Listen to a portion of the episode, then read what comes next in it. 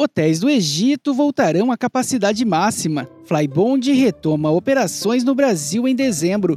Aerolíneas Argentinas anuncia voos diretos entre Rio de Janeiro e Córdoba a partir de janeiro. Itália flexibiliza regras para viajantes provenientes do Brasil, mas turistas seguem proibidos. Companhias aéreas têm redução de 74% no número de reclamações.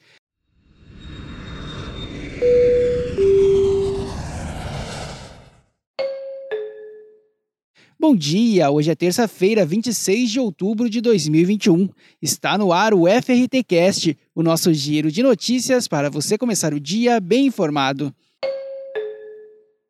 O Egito permitiu que hotéis operem com capacidade máxima, ainda adotando medidas rígidas de precaução contra o coronavírus, afirmou uma autoridade do Ministério do Turismo.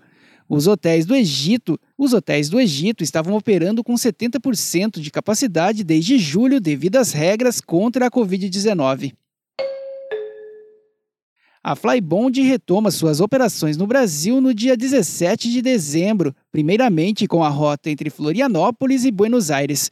Serão três frequências semanais diretas às quartas, sextas e domingos. A Aerolíneas Argentinas anunciou voos diretos entre Rio de Janeiro e Córdoba a partir de 2 de janeiro.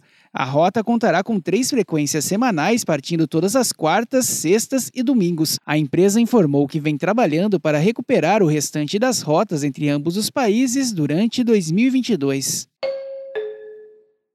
Governo da Itália anunciou no sábado uma flexibilização nas regras sobre a entrada de viajantes provenientes do Brasil, mas ainda sem a liberação para turistas. As novas normas passam a valer nesta terça-feira e ficam em vigor ao menos até 15 de dezembro. De acordo com a ordem assinada pelo Ministério da Saúde, Brasil e Índia passam a ser equiparados à maioria dos outros países de fora da Europa.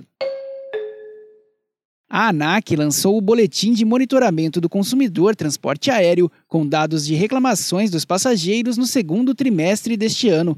No relatório, as três principais empresas aéreas brasileiras que mais transportaram passageiros no período, Azul, Gol e Latam, tiveram um melhor desempenho, com um aumento de 22,3% no índice de solução e de 33,07% no de satisfação na comparação com os dados do segundo trimestre de 2020. Já o índice de reclamações por grupo de 100 mil passageiros apresentou uma redução de 74%. E por hoje é só. O FRT Cast é uma produção da FRT Operadora.